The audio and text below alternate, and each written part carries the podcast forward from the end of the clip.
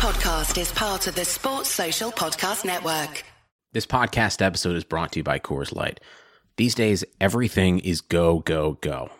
It's nonstop hustle all the time. Work, friends, family expect you to be on 24/7. Well, sometimes you just need to reach for a Coors Light because it's made to chill. Coors Light is cold lagered, cold filtered, and cold packaged. It's as crisp and refreshing as the Colorado Rockies. It is literally made to chill. Coors Light is the one I choose when I need to unwind. So when you want to hit reset, reach for the beer that's made to chill. Get Coors Light in the new look delivered straight to your door with Drizzly or Instacart. Celebrate responsibly. Coors Brewing Company, Golden, Colorado. When you're ready to ride Metro, we want you to know we're ready for you. Here are just a few of the people at Metro to tell you how we're doing our part to keep riders safe. We're cleaning like never before with hospital-grade cleaning.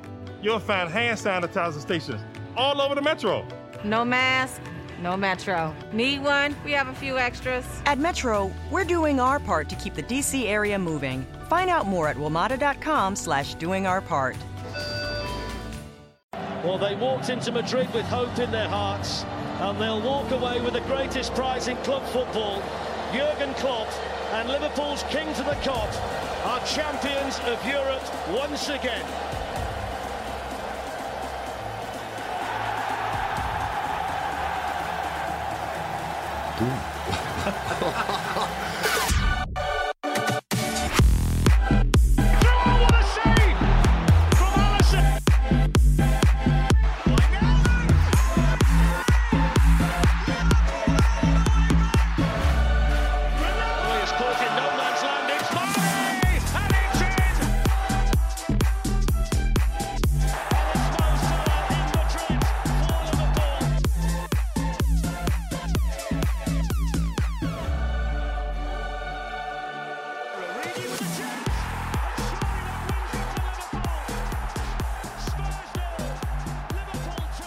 Hi everybody, welcome to a brand new episode of Cop and Fracas, part of the Touchline Fracas network, where today we'll be talking about all things Liverpool FC, who are 4 games from greatness. That is 4 games from greatness of winning the Premier League for the first time in most of our histories. And joining me today to talk about that is Harold. Yo, 4 games to go, are you dumb? We got this, baby. We gave you a little bit of entertainment, rock and roll football, we brought it back, but we got this. You know what I'm saying? It amazes me how certain fans of certain clubs, you know, we'll keep on name. We're a classy podcast, you know, we let them move like that. They were getting so hyped when they went to... They wanted to just off pants at 2-1. Wanted to off hands of pants like that. It's not serious. If this is the vibe run tonight, I can't wait, man. I really can't wait. We have the main man himself, the chief instigator, Junior. What's up? How am I getting that chief instigator entrance? Oh, come on. I'm a nice guy, man. I'm a nice guy, people. But I will say, I told you we'd win it. I told you we'd win it. Good evening.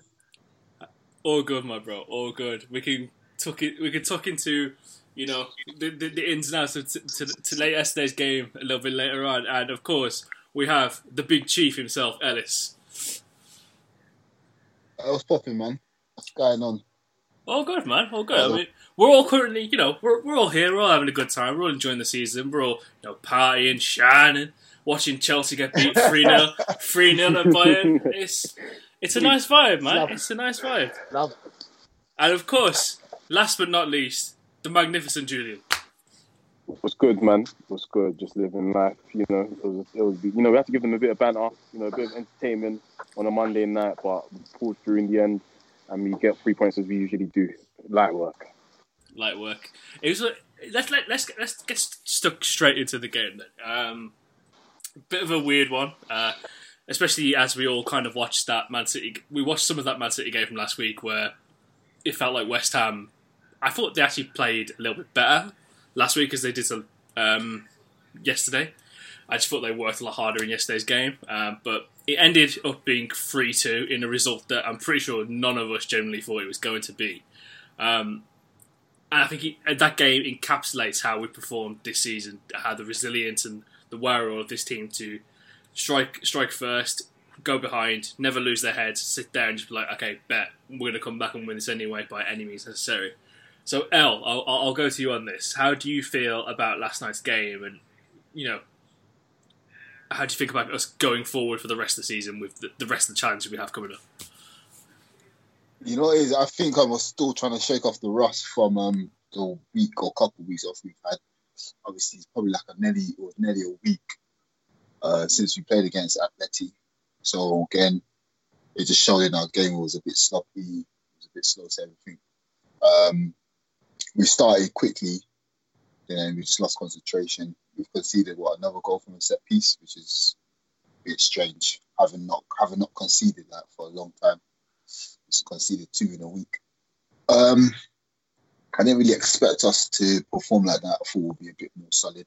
I didn't expect West Ham to be a bit better than they were. They came at us. They played decent, to be fair. They gave us some trouble. But I think the majority of the game, everything was just our own problems. That a lot of misplaced passes, like I said. We tried to do that quick passing, and it wasn't working. There was a lot of space in the midfield. There was a lot of gaps in the midfield, which was strange. Up front, they weren't as sharp. The front three weren't as sharp. We missed a few good chances. But at the end of the day, we got the win, innit? So can't really complain. Going forward, I just expect us to blow it. We've got 4 games to win the title. By the time Man City play their next game, man, we could be 1 game away from winning the title. So I think there's no greater incentive than that for the boys. So I expect them to just win the next 1. Honestly, I think that was the worst part of my weekend in general, to be fair, when City scored to win that 1-0. I wanted them to drop points just so it was kind of like written in stone that we actually we win the league at Goodison, because piss would absolutely boil and it would be genuinely hilarious. So yeah, if we'd done that at Goodison, I think they'll probably burn down Goodison, to be fair. Well, the funny thing is, they would just refuse to come to the game. It'd be an empty stadium with like 3,000 Liverpool fans. It's just you got mental. Harold, how about you? How do you feel kind of last night went? I thought actually a good talking point kind of going forward. Obviously, Naby played last night. Our boy Biscuit. He started bright. You could see what he was trying to do. Did he? I thought he did. I'll open the floor.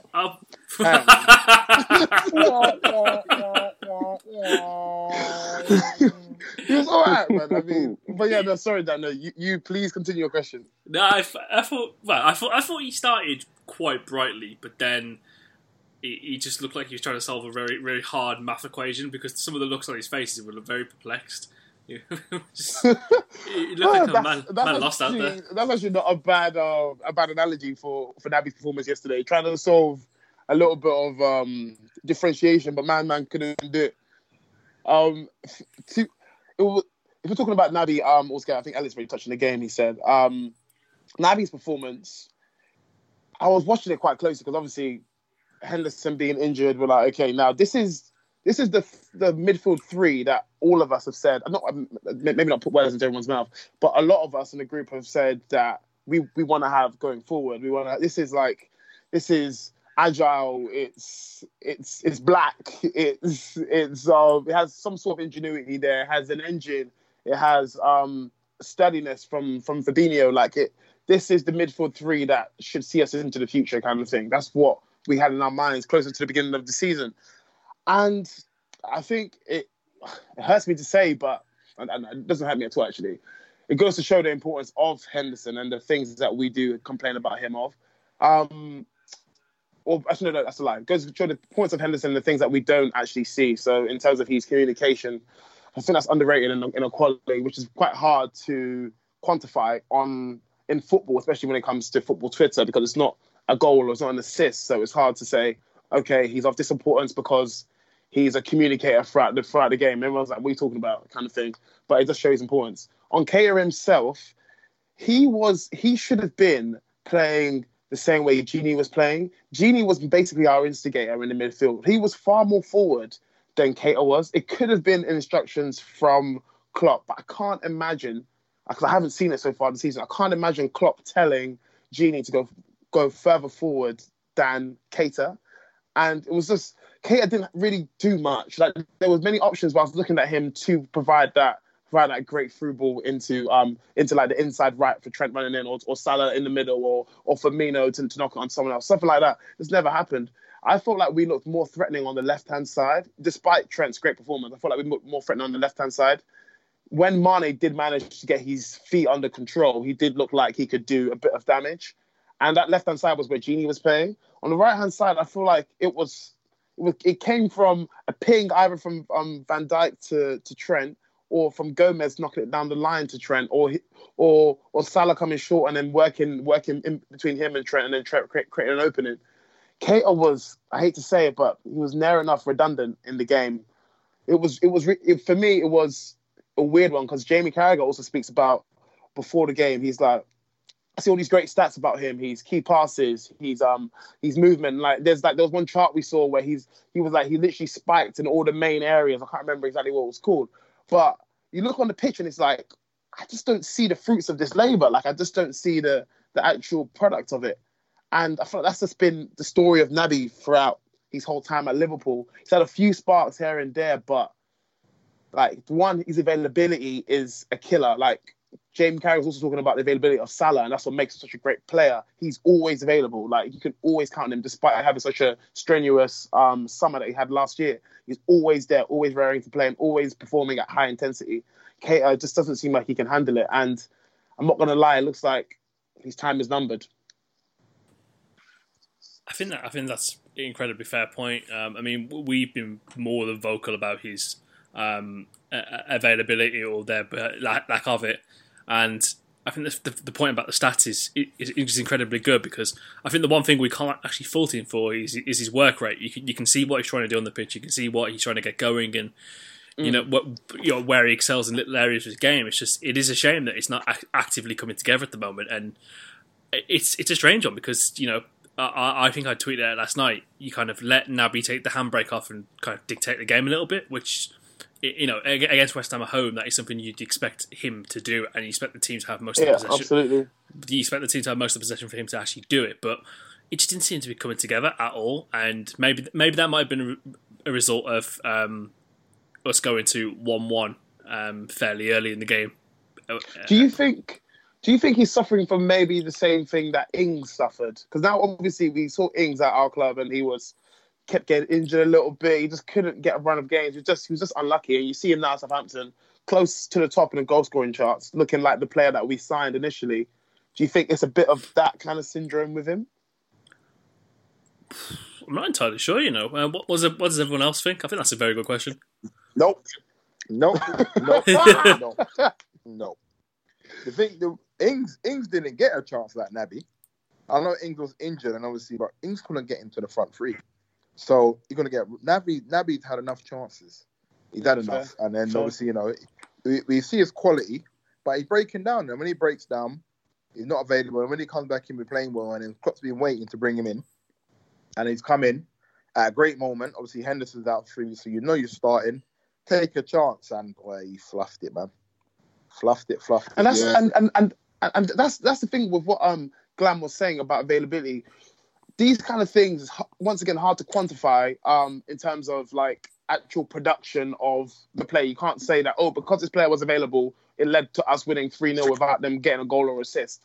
But Henderson being so dependable, and the fact that Klopp can always rely on him, it does go a long way. And it's a hard skill. It's a hard skill to to teach. Like, you can't teach that. It just you just have it. You know what I mean? It's the reason why I'm not going to liken Henderson to the greats, but Messi, Ronaldo, we talk about them being amazing because they're always playing. They're always playing. And that in itself is the first key you need to have in order to be a fantastic player. Simple as that. Agree. Man. And just carry on with the Keïta thing. Like Harold was talking about all the charts and all the XG models. Yeah, that's all well and good, isn't it? All the stats is coming out. He does this and he does that. But a lot of football is that, like, the average man looks at what he can see. And if I can see him, he does one little turn, he does one little step over, but his next pass, he loses the ball. So what's the point? What's the point? You're still losing. We're not doing nothing. You're not doing nothing. Like, the team It's all pretty. And the thing is, with Keita, a lot of little. It's like one step forward, two steps back, kind of thing. Do you know what I'm saying? And also him coming in, everyone's like, yeah, he's the next coming. He's this, he's that. He's got the number 8 shirt. So they build him up, and now he's not living up. So I don't think it's him per se. It maybe just this is just him. Maybe fans need to just step back, allow him to be what he is. Then let's take it from there, man. Do you think the lack of availability is hindering his intelligence and game knowledge of how we operate? Because I think how we produce and make our midfield work is completely different to any other midfield that anyone else would have been a part of. So kind of nailing down the nuances of that, do you think that's actually hindering him in his game, or do you think it's just confidence and availability? You're right. It plays a key role because, as I said, since he's come, he's never had a solid run. His first game debut West Ham, he looks like a player. Like, yeah, that's our new number 8. That's the guy. That guy looks the shit. And then, but that's because he keeps getting injured, though. Exactly. Right. And then he's broken down. He got injured, comes back. Got injury, come back. Then he's come back and he ain't even lasted 20 minutes. The same injury's hurting him again with his back. Like, it's either it's not really his age, or the pace of how we play. Yeah, the style we play is not for him. It's one of the two. It doesn't make sense. I think you man shot Keita too much, Bill. Bro, fair enough. Yeah, first season you came, we done a mad thing with the Champions League and we done a mad thing with the league, so it's hard for you to get games. Fair enough, but fam. Mm-hmm. When we're giving you the chances to put your stamp on the team, you're not showing it. You're getting injured. You're getting the game against Arsenal. You come off 60 minutes in because you tried to clamp Martinelli, start limping off, come off next time. Yesterday, fam, you're against West Ham, the bottom team, like one of the team fighting for relegation, and you can't put your stamp on the game. Noble was some Czech Republic guy. Noble and some next youth that got injured today. Like, I don't understand. Like, bullying you. Like Liverpool fans are shooting like a lot of players, Bill, but Naby Keïta especially. Like, do you know why though? The reason why we're shooting a little bit of Bale is because we see the glimpses of brilliance. That's what's frustrating. It's the hope that kills us. But there's no consistency because you're doing. Don't get me wrong.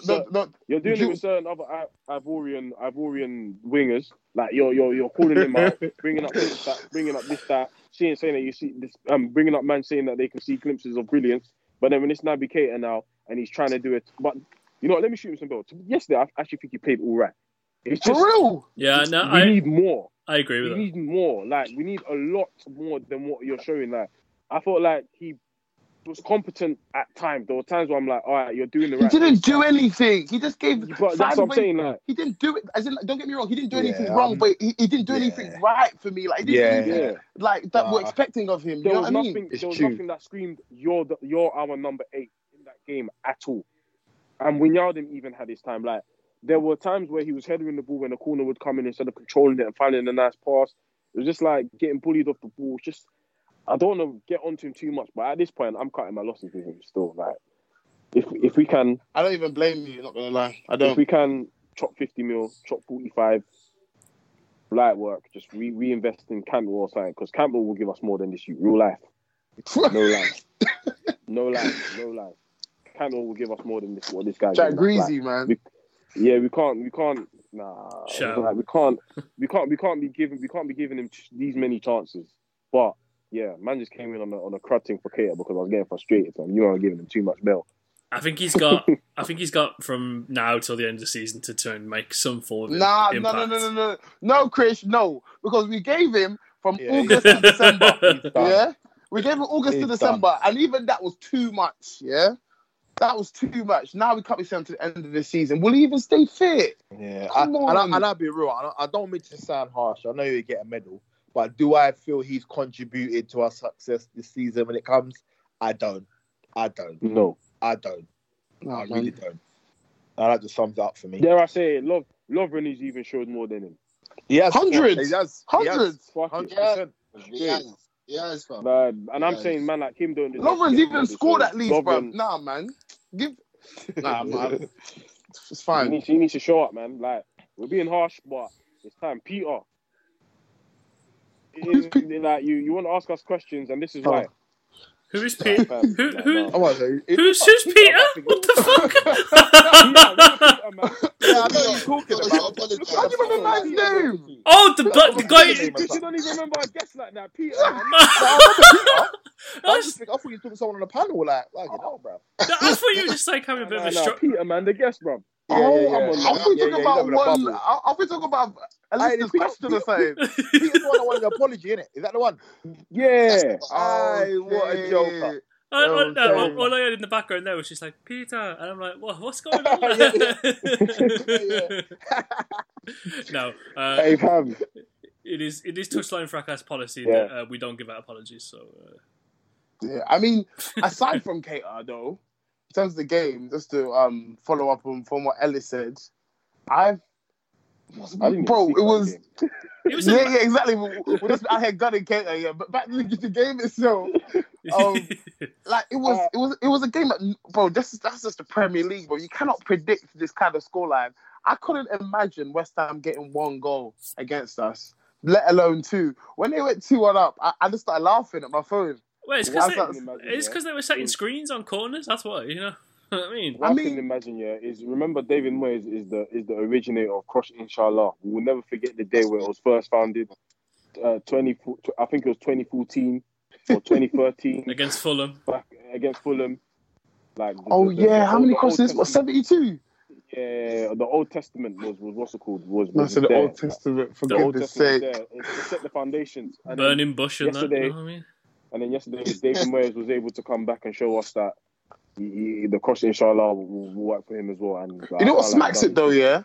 What smacks is that when Fornals came on, I was like, oh, this guy's so washed. I was like, this guy is pants.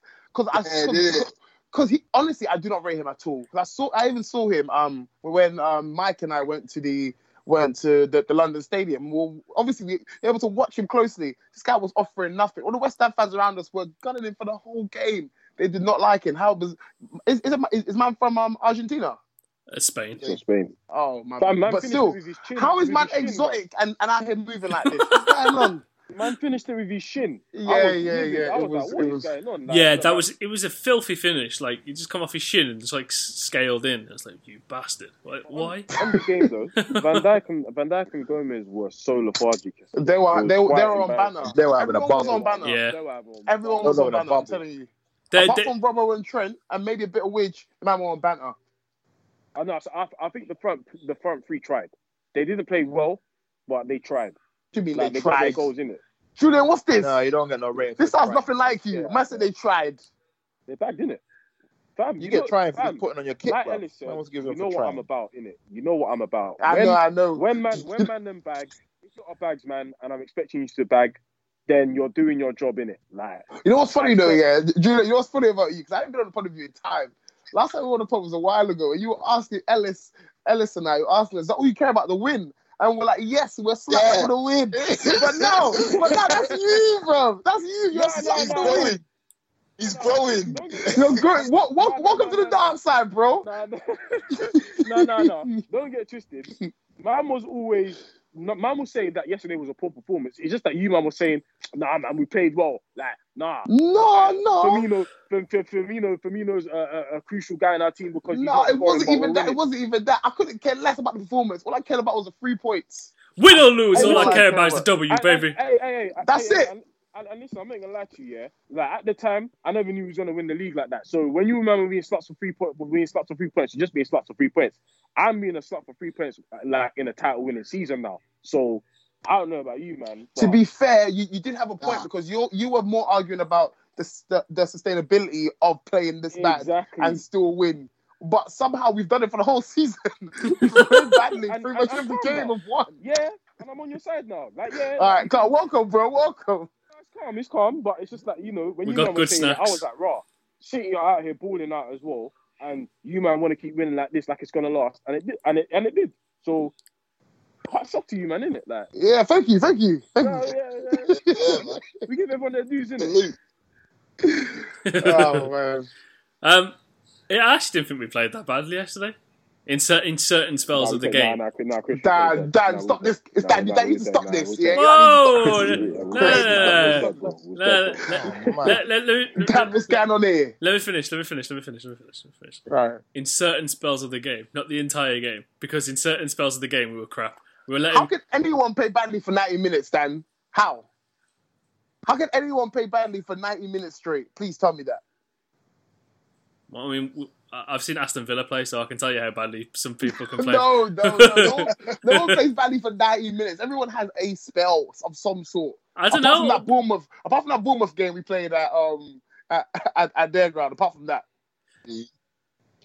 I thought there were some encouraging signs to take away from lessons learned from Atletico Madrid, more than anything, in terms of going up against a defensive-minded team who are looking to try and get on the counter, whilst Michail Antonio turns to the fucking winter soldier every time we fucking play against them. What's going on there, by the way? Because I know he's a decent player, but sometimes whenever we go up against him... No. I'm sorry to cut you. He's not a decent player, fam. He's a juggernaut. Ellis, he's a what? Juggernaut. He's just a juggernaut, fam. You know what's jokes, Ellis? When I look at Antonio, I think of you. Oh my God! Bro, your build is just like Antonio, you know, fam. And he plays football just like me, fam. The guy, Ellis is basically saying he plays football like a nightclub bouncer. He's a Premier League player. I can't take anything, but fam, when you watch him playing football, he does not look like a baller, fam. Man, that's just PMP galore, man. PMP galore. He's the ambassador for not only Giacomo, but fucking PMP. Like... Yeah. I think that might be the first black British PMP still.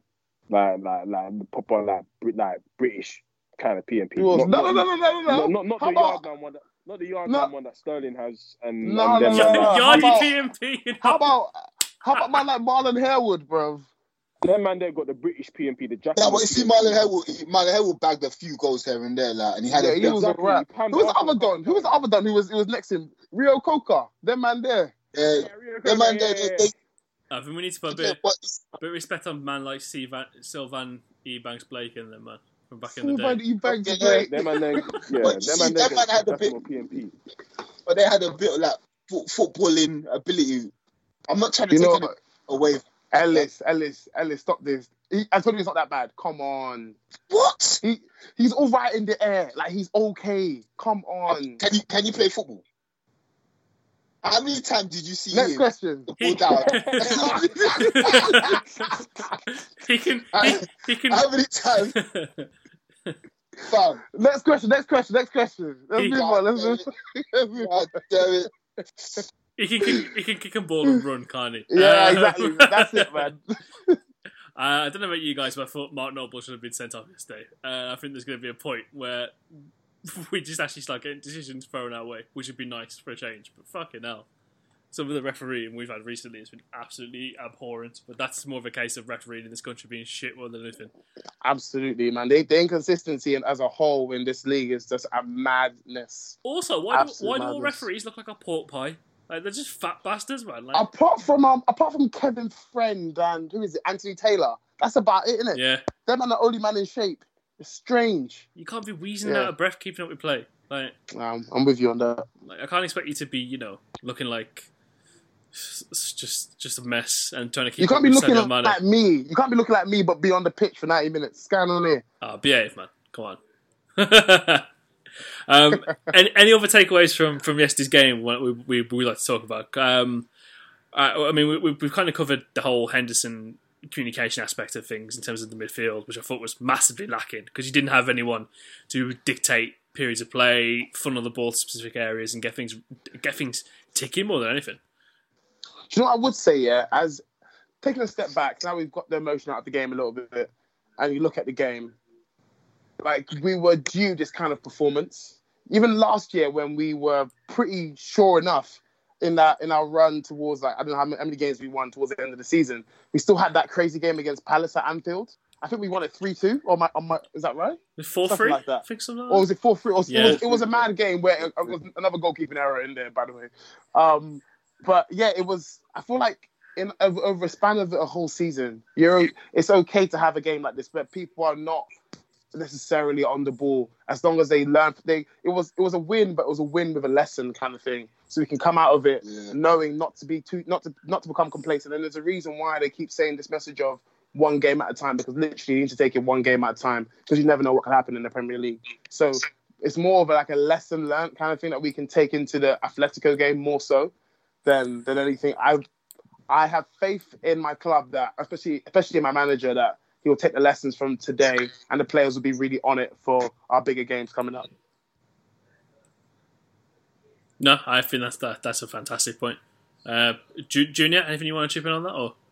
I just think yesterday's performance was a bit like the first game of the season with Norwich. The back line was a bit all over the place. Didn't know what they were doing. Sloppy goal. When we went 2-1 down, the marking was atrocious. Do you think about Gomez and Virgil that they looked a bit bored yesterday? I was going to say it's overall complacency at the end of my sentence. Like, I think there's a lot of complacency because I saw the match odds. Like, it was like crazy stretch. Like, it was so one-sided. The odds were like Paddy and everything else was just crazy. Excuse the pun, weren't promoting anyone's business. But I just think that was complete. I was expecting a 3-0 draw in Salford, and it didn't go that way. And I just think, Virgil and Gomez have been as bad as they've ever been since they got back together. That's probably their worst game together. So I'll look at it as a one-off. But what I will say is the fact that we still came back and won the game, because West Ham did try to frustrate us.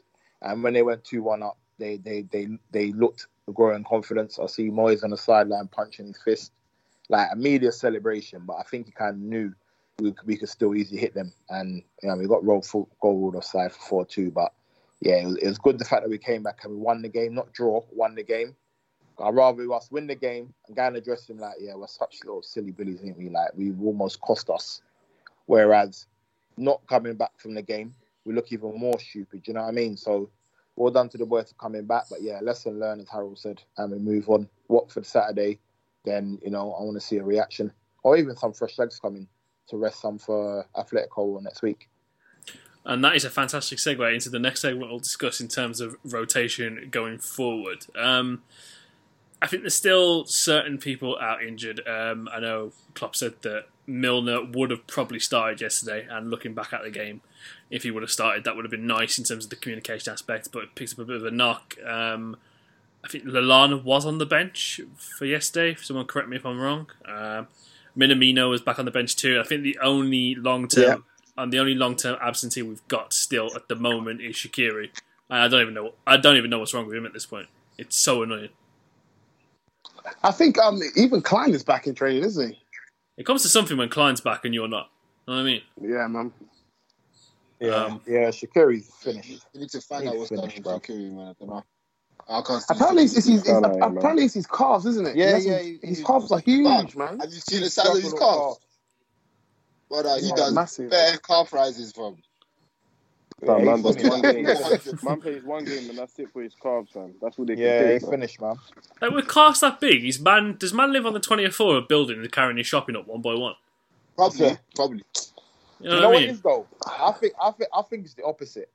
I think because he wasn't playing, his must have seized up by like some snowball, because like he was on the bench for time. No. But Glam, he's had that for time.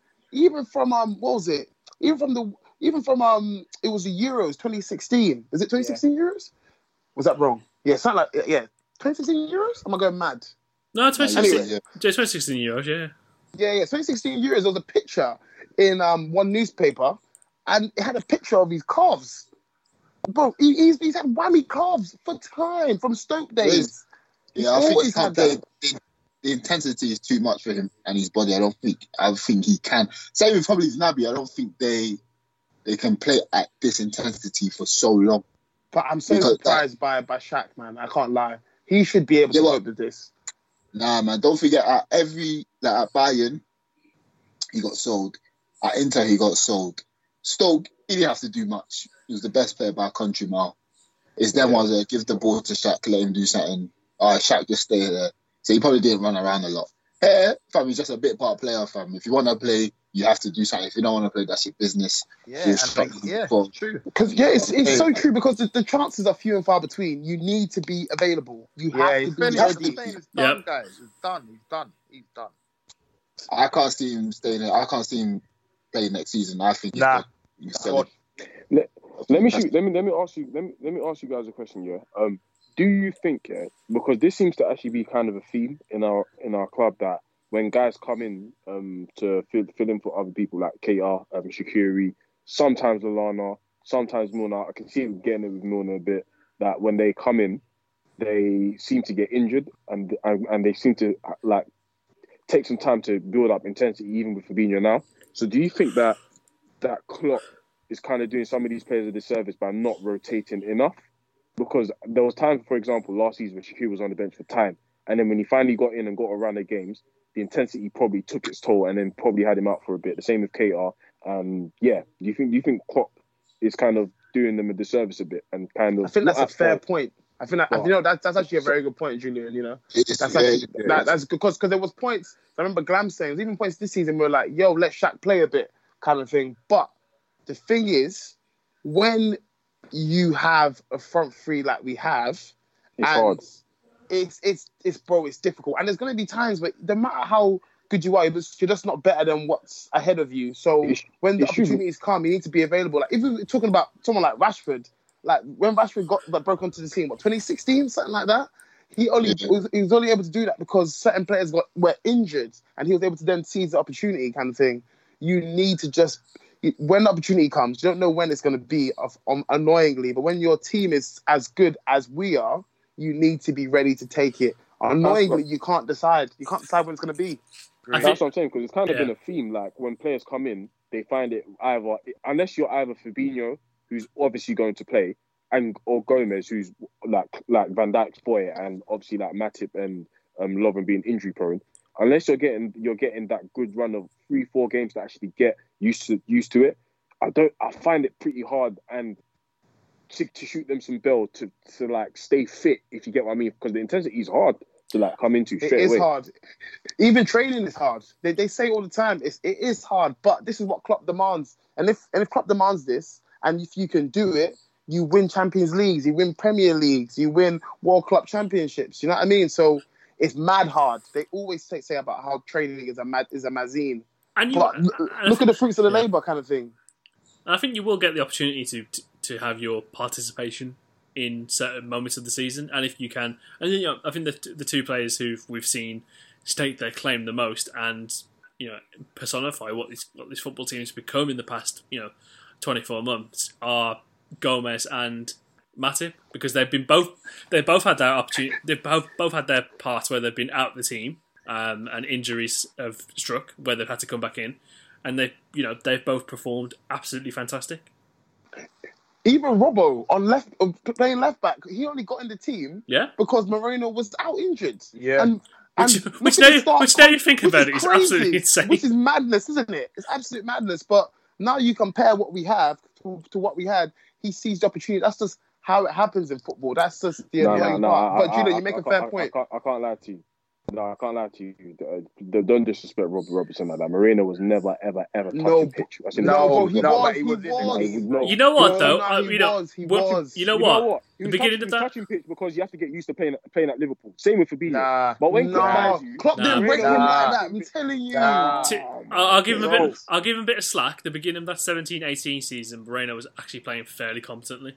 No, this is it. Everyone thought he was. I saw right through that guy from Sevilla final when he fucked us over, yeah? Everyone thought he was. He come back in the team. He didn't play the whole lot of the season. Then he came back the next season and he started, on a steady rocket, on a steady ship, and obviously got called up to the Spain squad. Robertson came in, I think, for a cup game. Robertson played well. I'm thinking, Klopp's surely going to drop Moreno because we've seen Moreno. He's had his chance. My man didn't drop it. He brought it straight back in. And then Moreno got injured.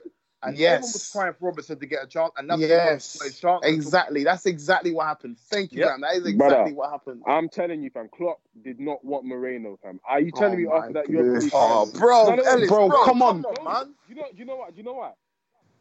Milner, the whole season. Moreno was fit, you know. He played Milner left back for a whole season, and then Milner. Yeah, exactly. That's what I said. Exactly. The previous season, Moreno wasn't even in their picture, and then the following season, Klopp must have said, you know what? Clean slate, you go again. Do you know what I mean? You go again. But Moreno was starting. He was number one. He was. I'm telling you, he was. Robertson was number one to be the replacement, fam, because he knew Robertson was a baller from whole. Wait, no. Julian, wait. Deeply. Look, you said this about Moreno. You know, we still have, as much as I cut him some bells sometimes, we still have mistake man Lovren in our team. Yeah. You know what? Still have him here. Klopp likes these man. Yeah, he does. He does. It's true. It's true, fam. That's squad depth. That's not. He knows. Klopp gives you chances, bruv. Klopp gives you chances. Yeah, he gives them bare. You're not telling me. I'm telling you, yeah. If Karius didn't make a mistake in Champions League final, he would still be here. Man would still be here. No. If he didn't make that mistake with a warm up in pre-season, he'd still be here. Yeah, bro. I'm telling you, Klopp gives him man chances. Klopp gives him chances. Come on, Joe. You man, I'm even mad. Oh my word! One was after Alisson from before. Two, brother, Lovren is squad depth. There is no way. Do you think Klopp brought in Van Dijk to think, you know what? Yeah, I'm gonna play with Lovren. You know, but you're that's what we're gonna do, and that's how we're gonna win titles. And bro, that's honestly what happened. No, he didn't. He played Matip. When Matip and Lovren were fit, he played Matip, bro. Matip was honestly moving like biscuit back in the day. It was only last season, man, that actually strung a few games together. Dude, you're not seeing none of that. You don't see Karius, you don't see Moreno, you don't see Lovren. No, what do you see then, bro? What do you see? Please tell me. What do I see in them? No, what do you see that Klopp that you think he's doing? Like, he just plays them on and off chance. Right. So, for example, Moreno, because what Klopp likes to do, regardless of, unless you're Mane or Salah, or Wijnaldum actually, when you get bought, you get breaded into the team.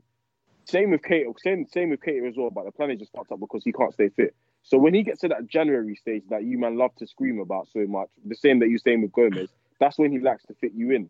Because Robertson, I think there was a time when he come off the bench and he didn't look as comfortable as he needed to be.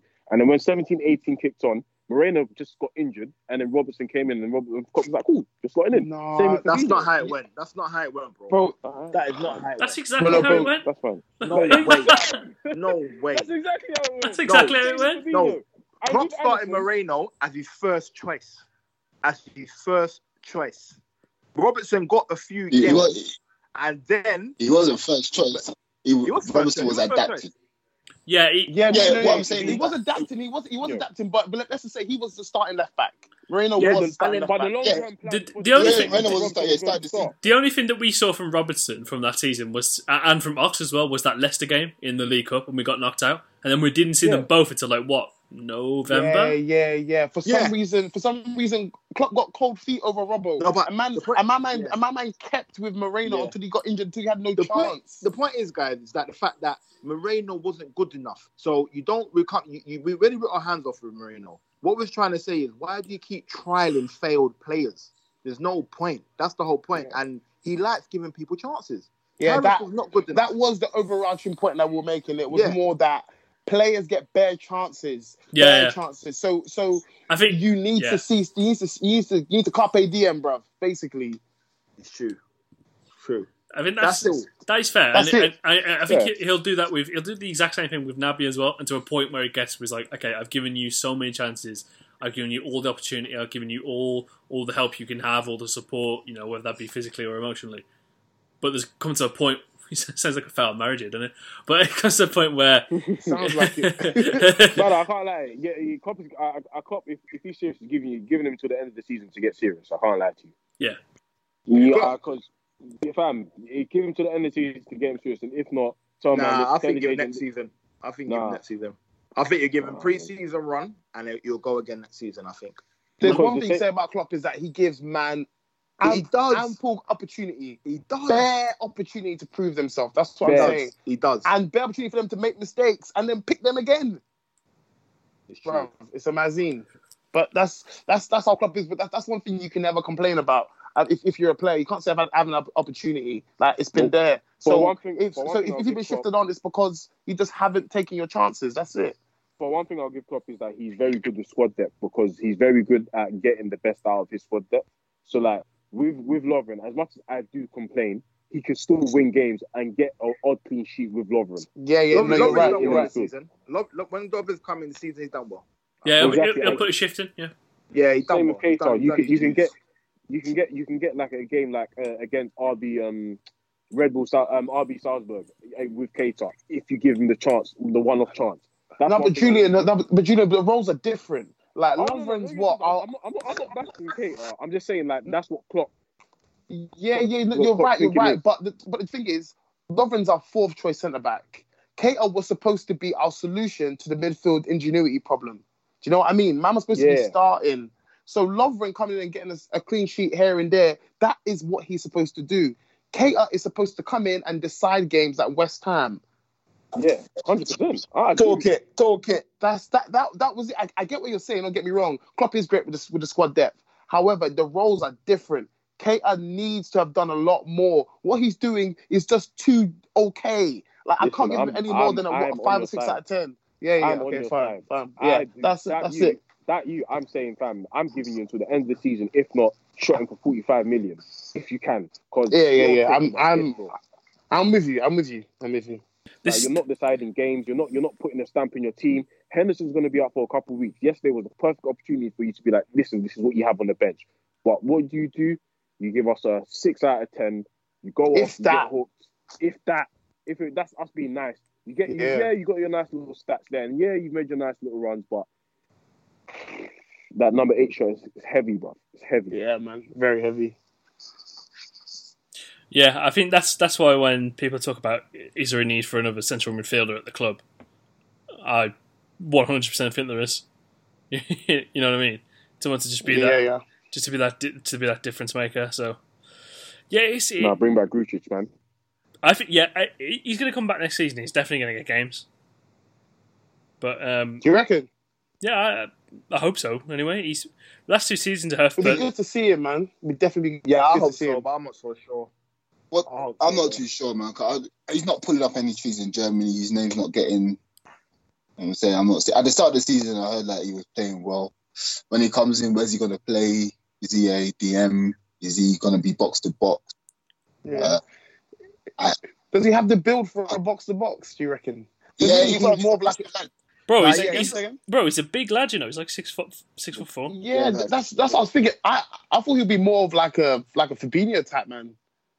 Yeah. I saw him at Wembley 2 seasons ago with a pre-season game Barcelona, and he looked well, man. I know it's pre-season, but he looked well, and obviously he scored a fantastic header, man. Like, I mean, like the header was. Like the height, the reach, and the power that he got on it, it was an amazing header. And I thought, this guy's going to be something, man. And his Klopp first signing as well, 5 mil. You're thinking, where's this guy come from? And obviously, he had a few opportunities, and obviously went Cardiff and that. I just want to see him get a chance. And if he don't make it, cool, let him go. But I don't want us to just sell him. And then I want to play. I want to see him play some games. Yeah, we find out this guy turns out to be some madman. Exactly. But it's not the same situation as Harry Wilson. Yeah, but I think Harry Wilson's in like a weird position where he needs to move just for the good of his career more than anything. That's exactly what I'm gonna say. Yeah, that 100% spot on. Difficult position he's in. It's the thing, mate. He's like, I mean, the fact that he's Bournemouth's top goal scorer, which is he actually? Yeah. How many goals? 4 or something? What's going on? I think he's got having a bubble right now. I think he's got 9 goals. Actually, let me double check there. No, he's got 7. He's got 7 in the league. I'm not too sure overall, but he's got 7. That's not even bad, you know. It's not bad. Mama doesn't start every game as well. No, but when I'm looking at Wilson, I'm looking at him as that he's not the quickest. He's a bit wily in and around the box, but I can't see what he's gonna offer, because he's not better than Shaqiri. He's looking to sell Shaqiri. The thing with Harry Wilson is he probably should be an actual midfielder, but he's not got the tech for it. Whereas he's got the tech for a winger, but he's not got the speed for it. Exactly. Yeah, I know exactly what you mean. Yeah. It's in a crossroads. So if he was to come up like a few years prior, he'll be like a number 10, a Joe Cole type there where he can fit in and around that little hole, but we don't really play like that no more. So you're either a number 8 or your winger. Yeah, it's true. I reckon he could have done all right in like the Harry Kewell kind of era where man doesn't be that quick. He can just whip it. Just whip it all the time. You know, he reminds me of like a bit like Mason Mount, but I think Mason Mount is a better athlete. He is a better athlete, so he's that kind of player. But because Mason Mount is a better athlete, so he can play in that role better. The reason why Wilson's gone so far, I think, it's just because of his ball striking ability. My man can track the ball from distance very well. What's that Turkish brother called who used to like do mad stuff with set pieces? I think he plays for AC Milan now. Who is this? Let me search. Unless it's someone I've just completely made up. Yeah, he used to play for Bayer Leverkusen. He plays for AC Milan now. I can't remember his name. I'm gonna have to find it now. Look at you doing. Someone get IT on this. We'll get back. Is it Kalangulu? That's the one. Yeah.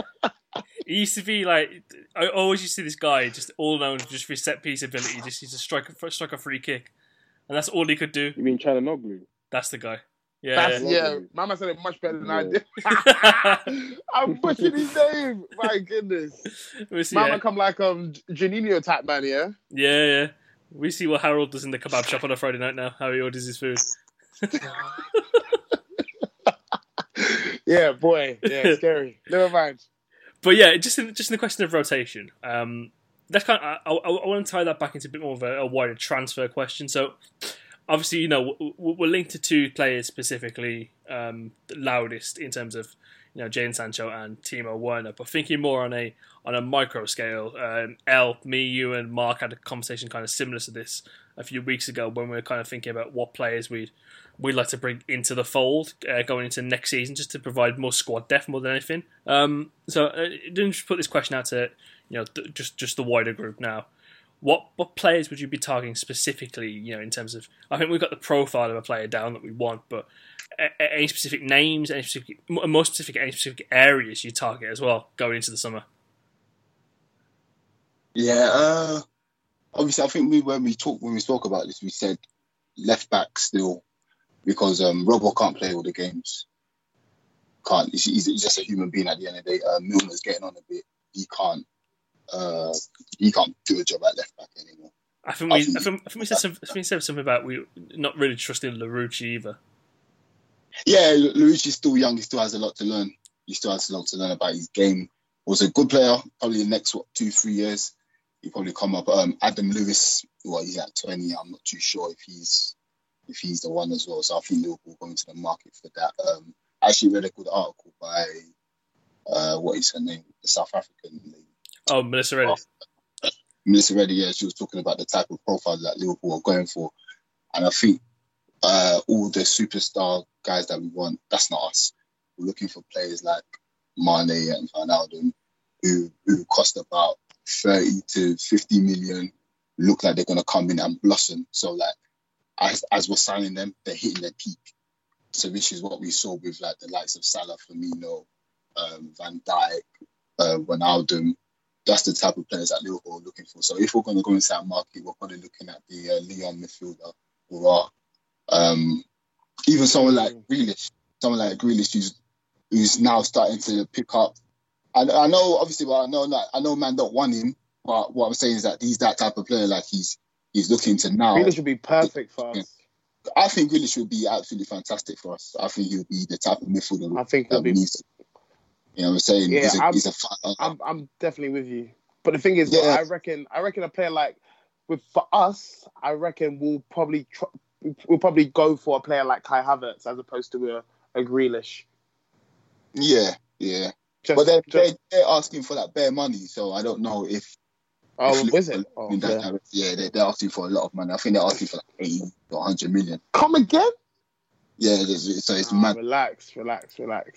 For me, a Jack Grealish is perfect. I feel like he just At least he's shown that. I can hear Joe just shaking his fist like an old man from here, you know. Like, oh.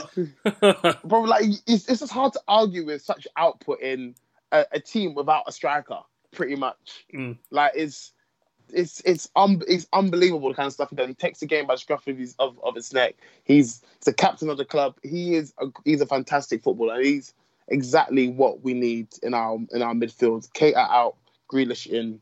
To put it quite bluntly, but yeah, echoing what else said about fullback cover. We've been saying it since the beginning of the season, like a ambidextrous fullback who can cover left and right back. I know this sounds quite bespoke, but that would be ideal because Trent and Robbo can't be playing every game. Centre back, I guess we'll right. I don't mind us bedding someone in from there. Forward line, obviously, we're linked with Werner. That does seem realistic. These kind of man. But for me, personally, it's that midfield player. We're still looking for that midfield maestro, I feel.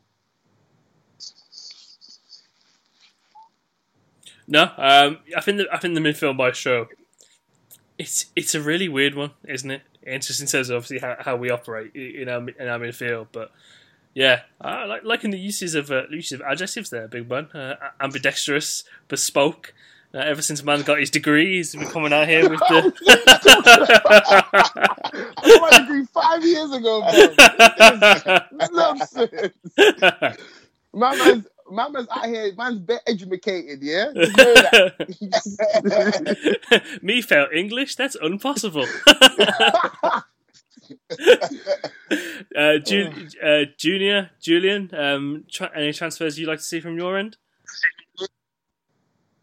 Boy, I know the positions, you know, and obviously I know this Grealish talk has been very hot for the last few months, you know.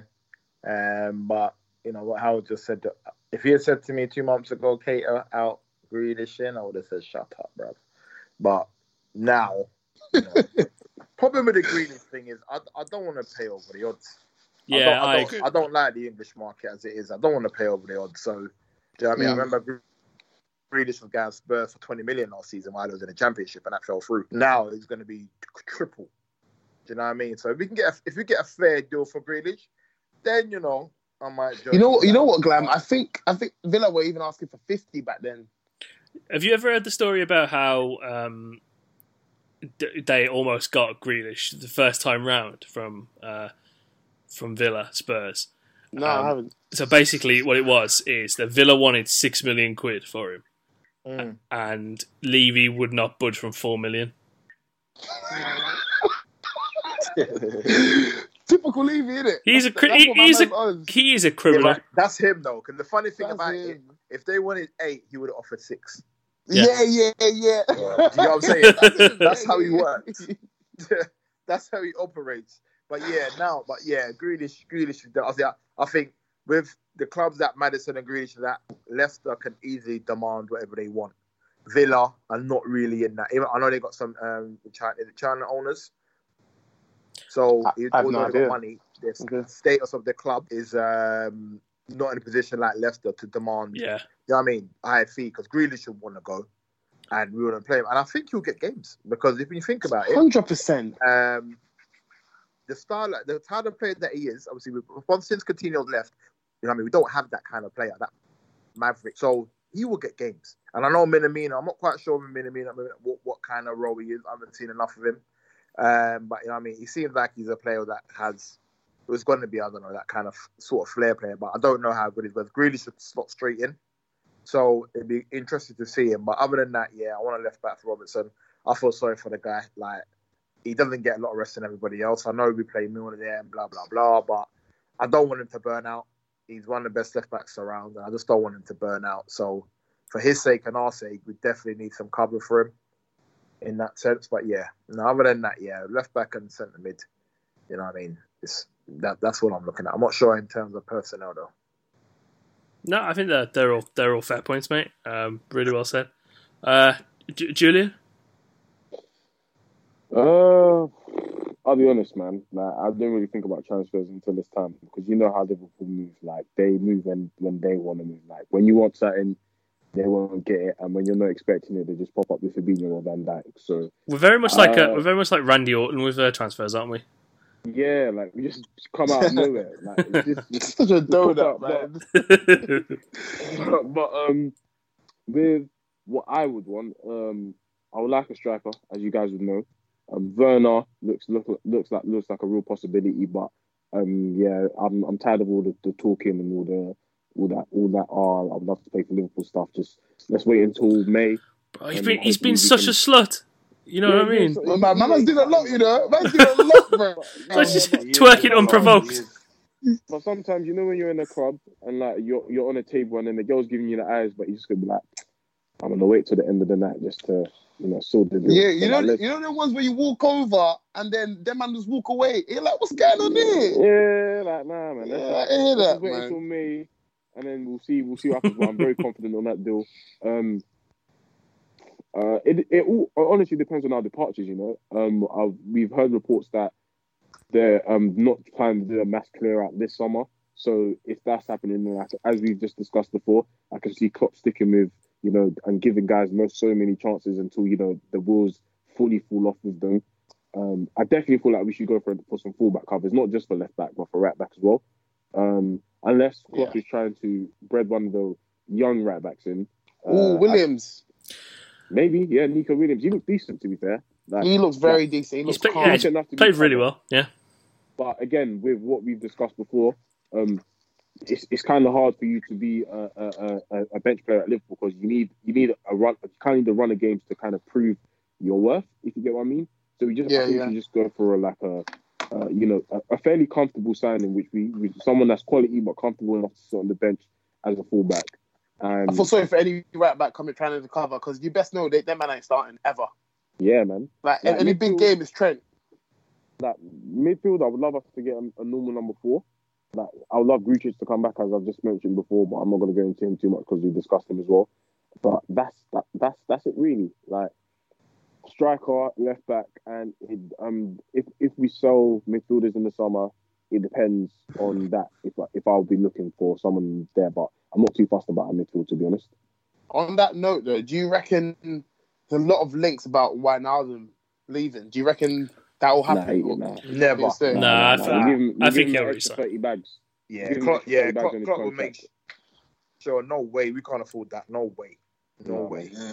I think with Wijnaldum, I think he's probably looking for more years than Liverpool want to give him because his next contract is going into his 30s. Yeah, so he's probably looking for like a 4 or 5 year deal and Liverpool's like that. Bro, we can only give you 3 years. You know that doesn't happen anymore, you know. That doesn't happen anymore. Clubs don't really give teams that go into their 30s contracts anymore. Yeah, the loyalty is there. Yeah, this is the sticking point. Because obviously, if he's getting to 34, like, do you want to carry a 34-year-old Wijnaldum about? I think you I think that's for the club. I think he's such an athlete, though. So at that age, I feel like it'll be worth it, at least. And even then, even if we get to the age where we can sell him, I'm sure there'll be, you know, quite a few Dutch teams that will put in a quick 30, 120 mil or Italian team. So I just feel like he's good enough of an athlete to stick around. Honestly, I think he reminds me of like a Fernandinho. Fernandinho's like 33, 34. Yeah. I'm with you on that. And so I think Wijnaldum can obviously not play centre back, but I think he can still do a job. Even at that age, because he looks like someone that looks after himself very well. Very well. He exercises well. So I think Liverpool should just do it. Having the good player to have around, experienced player, why not, man? I think that's fair. I think in terms of the contract, I'll probably give him 2 years with the option for an extra one. I think that's fair. I reckon I'll give him 3, you know. Nah, I'll give him 3. Yeah, 3. I'll give him 3. 2's monkey. Yeah, 2 years is like 2 years is like a Steven Gerrard in his about 33. Yeah, monkey. 30, yeah. I mean, it's me thinking NBA terms. I don't know why. You know, you normally give like 2 years of an extra or a player option. Oh yeah. None of that over here, bro. I think you know those type of contracts would work, but you know what? I watched some of our game back against Atletico Madrid the other day, and I thought Saul Niguez would be incredibly good midfield player for us. Just his Listen, them Atletico Madrid midfielders, any one of them will be Klopp's dream. Koke, Saul Nunez, or Partey, all three of them. Klopp can literally shape that, swap them for Henderson, Fabinho, and Wijnaldum, and it will still be the same. We actually stole their flow. Like, they must be looking at us when they're like, yo, they copied the whole flow, man. Oh, it's kissed me through the phone. Oh shit! We actually stole their midfield flow. So yeah, they're good. They're, like, we can if we were serious. But nah, man, I don't know. I think I saw some good money for them. I think I saw something that the price of Thomas Partey last summer was something like 50 million quid. And certain clubs passed on the chance to get him. Which is absolutely astounding to me because he's such a good player. Clubs in the Premier League. He reminds me bears of Essien. Bears. So much. Bears of Essien. He plays just like him. Yeah, he is. Yeah, he is. More of a unit. Oh, man, but my goodness, he plays so similar to him. He's just so active. Like, he's just the first to every ball. Good so pass. Powerful, tech. Like, that's one thing that was underrated about Essien. Essien had a good pass about him as well. Bro, Essien was a fantastic footballer, man. I'm telling you. If he kept it up, this is a tangent, but if he kept it up, that season where he scored that outside right foot against, was it Arsenal? Yeah. I remember coming back from church and seeing that goal, bladder. Bro, if he kept this up, I'm telling you, Mama could eclipse Makelele as the best defensive midfielder. I'm telling you. So it is. I think with Essien, he had a serious knee injury. Really bad. He had a proper bad knee. Yeah, absolutely. Yeah, right. I think it was out for like a year or something. So I think that just messed up his whole flow and messed him up still. Yeah, it's peak. Because I mean, my man, athletically, he might not have even been there. Like, it's hard to keep your conditioning when you can barely move, kind of thing. So yeah. The only person I've ever known to keep the conditioning up to like a ridiculous. Just an absolutely crazy point is Clarence Seedorf. CR7?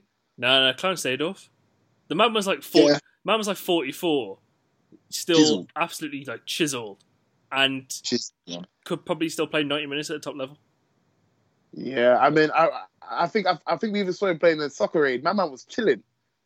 I was like, light work, bro. I must say though, Milner does a good job as well. Milner's done well to keep himself fit. Yeah. He definitely looks after himself. But the thing is, though, it's more time when he starts and Klopp will bring off Milner. It's more because those quick bursts he had at Villa, at City, ain't there no more. Yeah, so my man can last. He can keep jogging. But my man might not be quick enough to get there in time. But he'll eventually get there. Don't get me wrong. Yeah, that's the kind of thing. So when the intensity is too high for the whole game, Milner can't. He just can't do that. He just can't keep up. Don't get me. He can last, but he can't keep up. If you get what I'm trying to say. Boy, if I had a nickel. Go out some mad phrases, you know that. Like, good thing about Milner is his in-game intelligence is so good. The way you can read a game from at left back and kind of comfortably help run things is absolutely ridiculous. I'm quietly glad he re-signed as well. So that's all good.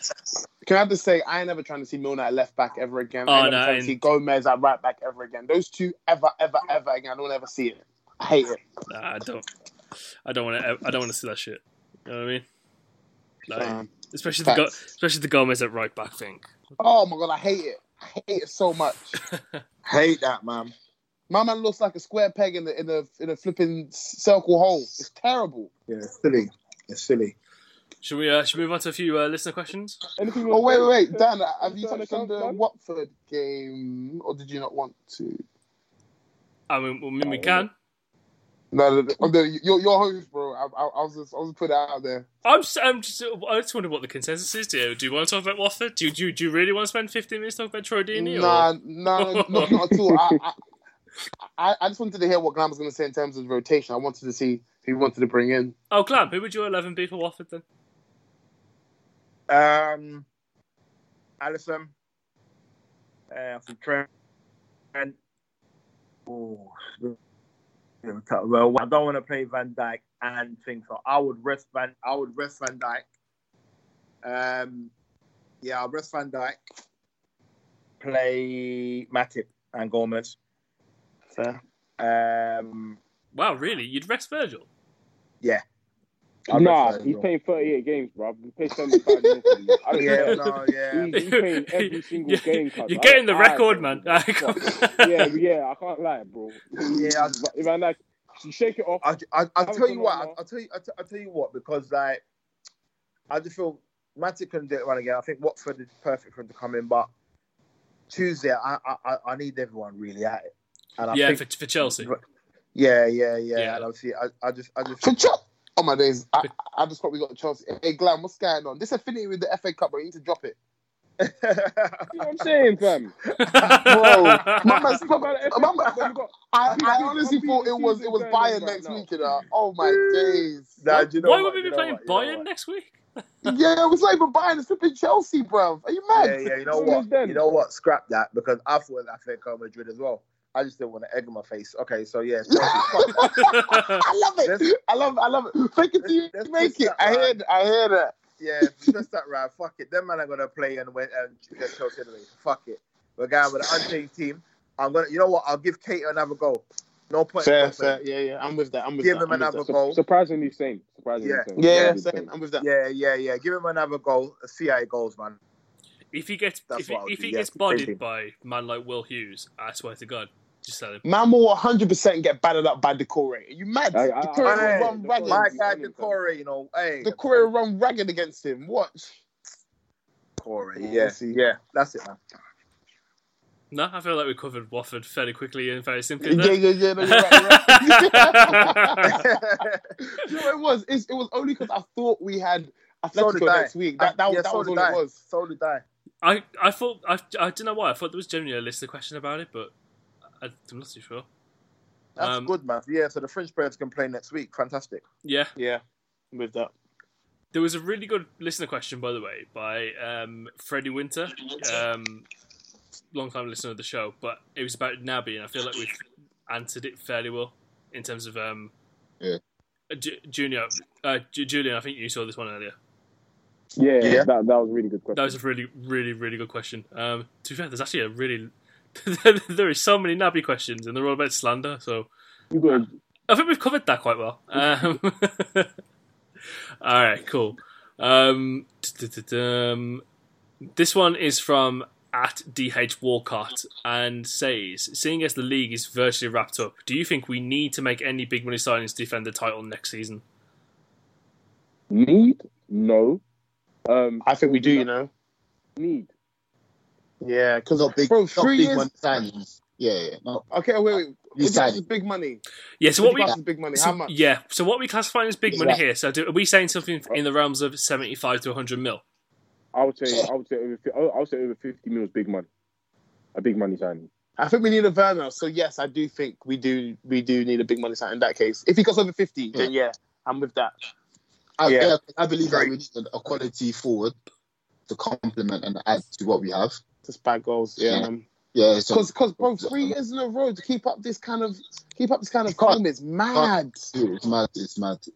So we need to add some fresh faces in there. And on top of that, we've obviously got Mane and Salah going out for the AFCON again, which is back in January.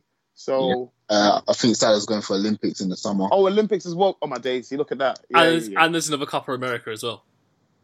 Is that? Bro, is it every year? It's looking that way, isn't it? It's ridiculous. 2 years, every 2 years, but I don't know what's happening over there. It's like every year. They keep introducing different Copa Americas, like Copa America Centeno, North American Copa America. Like, what the pick one? You know what I mean? That's crazy. Man. Yeah, 100. Definitely the big money signing, in my opinion. By the way, you know how much it hurts me that you lot are all hyped up for Timo Werner and me, one-time big fan of Timo Werner, is just sitting here like, I can't get myself excited about it, you know. I don't know why, I just can't. You missed out on the stocks. That's why you put your stocks in early. It didn't bang, and then took it out. Yeah. Now there's resentment. There's resentment there, man. You know what is? I wasn't overly convinced with his performance against Spurs. You know, he did everything well apart from finish. Every time I've seen him for Germany, I'm kind of like, you're some normal dude, bro. Bundesliga makes him look mad, innit? But we've seen that already with certain youth, so I'm kind of sure. I mean, that's but you say that, but then we thought that about Aubameyang before he came. Well, I say I speak for myself. I was like, oh, okay, maybe his numbers will decrease, but it hasn't, bruv. Yeah, but he's a bags man, so... He is, but I'm saying... He's a bags man. Perhaps we're doing the German League a bit of a disservice, because I saw one mad tackle, from Zuma today, that was reminiscent of Sancho when he scored, when man came diving in front of him. Everyone knows what Coutinho does, It was Chelsea Bayern today. Everyone knows what Coutinho does. He cuts in. He loves it. He loves a fake shot. And Maman did a fake shot. Zuma went flying across and went out for a goal kick of his own. And... Coutinho crossed in. I saw the exact same thing, and we were gunning man that one defender did against Sancho. But we do the same thing in our league. Like, the defender's not that great. You know how they say we do cross Inshallah in this league? They do like tackle Inshallah in Bundesliga, don't they? Yeah, they're just like slight tackle from like any kind of direction.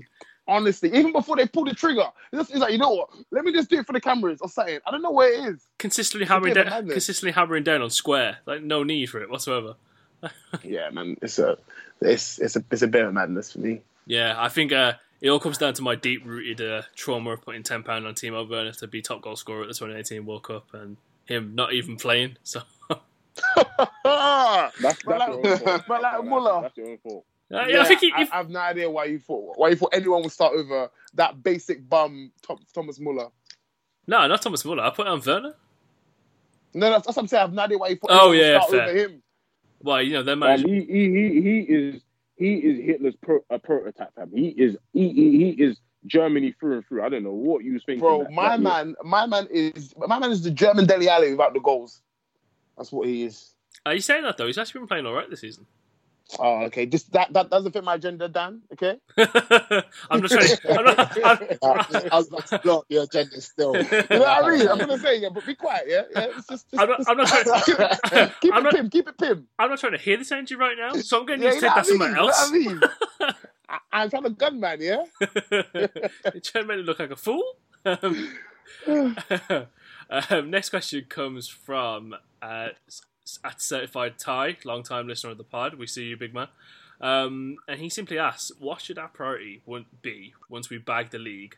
Should it be go invincible or go for the treble? Champs, bruv. Are you mad? Treble. My simple answer for that is, why not both? Oh, my dear. No. Do you reckon we can do both, though? Dominate. It's hard. It'll be hard. Dominate. It's hard, man. Bro, because Champions League is looking like a madness. I don't think it's that hard. I definitely underestimate the Champions League. I won't lie to you. I definitely underestimate. Yeah, Champions League's not a joke, man. Do you not think we win next game or no? I do. But I think we can run into a team which can probably beat us. Let's say 2-1-0, and then 1-0 away, and then lose 2-1 at Anfield. That's a real possibility this season. That's a fair point, but I don't see the outside of Atletico. I don't see the team that's going to hold us to not scoring. We didn't think Atletico will hold us to not scoring, so we don't know. I feel like we did, but we didn't want to believe it. No, we didn't. Yeah, but the thing is, I think that we did because we said we're just going to do crossing, inshallah, innit? That's what we said we was gonna do, and obviously it didn't. These times I'm out here practicing on max, bruv. These times I'm ready for this. These men been ready for cross, inshallah. They were ready for it, so we knew that was gonna be tough. But like, I think Atletico, I can't see anyone else who can defend like them. Let's look at all the big teams. These big teams are not gonna sit back. Their fans are not gonna allow them to sit back. I mean, big man, when you're back in Liverpool, and Napoli could cause some problems, you know. To be honest, I think at this point, we're so gargantuan that if a team like Barcelona was to sit back and shit us their way to a win on the second leg, impossible. Mental. I can't imagine Barca ever doing that. I've never seen Barca ever. I can't imagine it either, but. I wouldn't be surprised. Yeah, I hear what you're saying. I wouldn't be surprised if it happens for us for the first time. Real Madrid, PSG, anyone like. Any big team, they know what going on with Liverpool now. So if they shithouse their way to win, their fans will love it. And we're the biggest team in the world, so why not? For me, in terms of being going invincible, I'm very much on the. I need to go back to my mindset where I was before at the beginning of the season. I want the league And I'm telling you, and I want to put us a good effort in retaining this Champions League. We get those two, forget the treble even, just those two. And honestly, I couldn't be happier. That's it. I wouldn't be because the league is sewn up. I wouldn't be mad if we got to a semi-final. Yeah, fair. I think it all depends on the context and how we get beaten. If that's how we lose, but I can't imagine us getting dumped out. You know what I mean? It'll always be a tight kind of game, away goals kind of lost kind of thing. You know what the thing is with Champions League? I don't think you really kind of have an idea who has the highest probability of winning it until the next round. As crazy as that seems. Yeah, you know what? I'm not adverse to that because look at Napoli today against Barca. Like, I mean, it's not out of the realms of possibility for Napoli to go on and score two away goals score one away goal at the San Siro. I'm sorry, at the Camp Nou and then go on defend. Like I'm with you on that. Like what I'm trying to say is, I think sometimes I was like Julian as well. I think sometimes I underestimate the quality that is in the Champions League. The Champions League is supreme. Like it is best of the best, and I think. When rival fans want to diminish our achievements from last year, because we beat Spurs in a very boring final. Yeah, don't forget how we got there. Like it was incredibly difficult, but we made it look not so difficult, kind of thing. Finn, fantastic, absolutely, just unreal content we're putting out here at the moment. You know what I mean? Nothing but the best from Klopp and Fracas. You know, put out albums for you every week. You know, we should be charging you, bruv. What's this? We're putting the shit behind a paywall soon, don't we? What's the charge of us, man? What's the price of the stream? I mean, it's a good point. I'll be coming for my loyalties, you know. You mad? Listening to us for free? What's going on here? Yeah. You think getting good guests like this is cheap? Ooh. Yeah, you know I mean, bro. I like it. This is actually a very, very, very good question. It's not even a question; it's just a funny statement from Jeff. From Jeff Anakin. Why has God decided to only choose only now to make us far superior than all the teams below us? Because God doesn't give you something that you can't handle. Yeah. Okay. Pastor Ellis, the good preacher Ellis. But as the good what's his name? Deontay Wilder said, for every test there's a testimony. You know what I mean? This title win is more sweeter and juicier than any others because fam, we are dominating and we are dicking down the league. No, like, I'm still pissed about the Gerrard slips here. I can't lie. I'm pissed about it. So am I. I can't lie. But it's the process, isn't it? It's the process. This one means way more than that 13-14 one, in my opinion. Because now winning this one, it's like, oh fucking hell, what are they going to do now after this? It's like they're setting up the, you know. Yeah. I hear that, Dan. Second dynasty. It's more of like, yeah, exactly. It's more we have foundations now to go on and.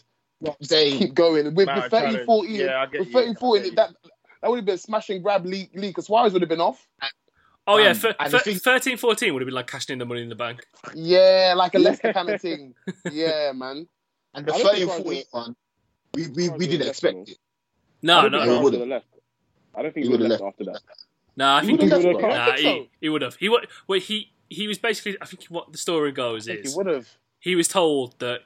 You just give us one more season, and then you can leave the season after. But just don't. Why do you want to go to Arsenal for?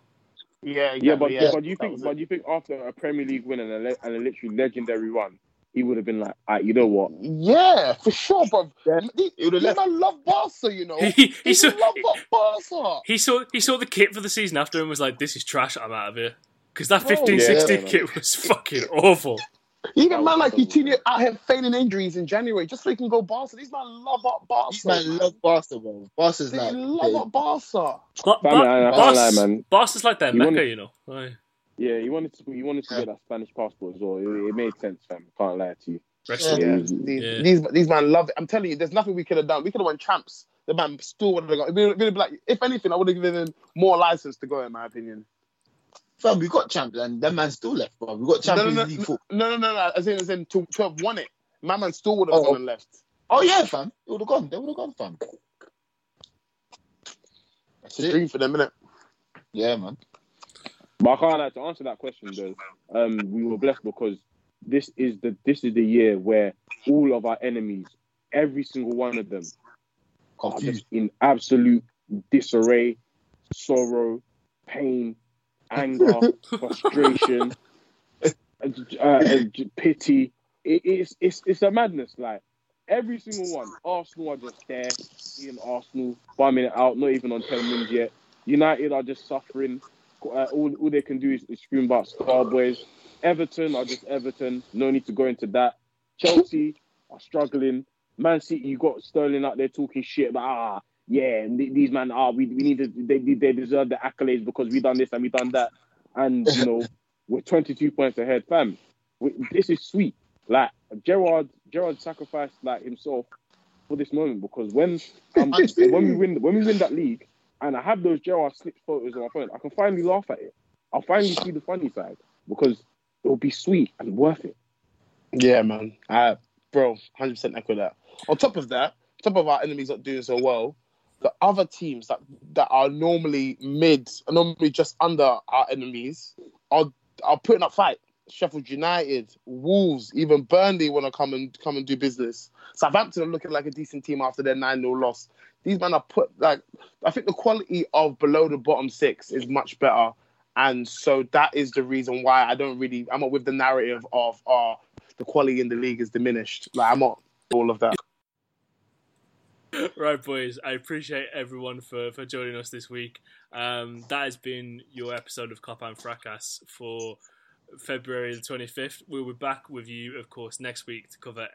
Actually, will next week be a later one just because of is the game on Tuesday? It is on Tuesday.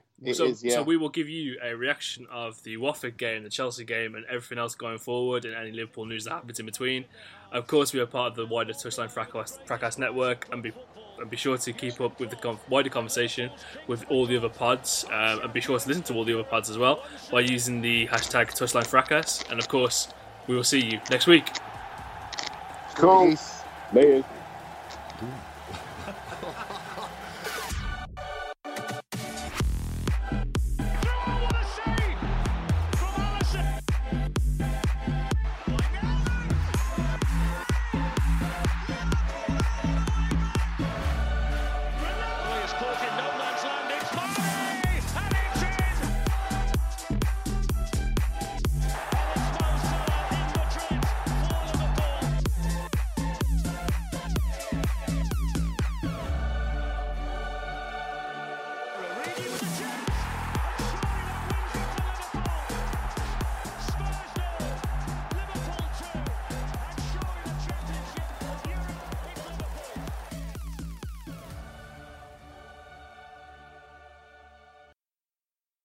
Twenty 2020 has presented its share of challenges, and some of us are taking a hard look at our future. Can you imagine owning your own business? As an Amerispec franchise owner, you can have more security and control over your future and be there for your community with an essential service year-round. You could join the most recognized brand in home inspection services, Amerispec, and provide peace of mind to home buyers. With low startup costs and excellent operational support, you can be a business for yourself, but not by yourself. Learn more at join.amerispec.com/podcast. Sports Social Podcast Network.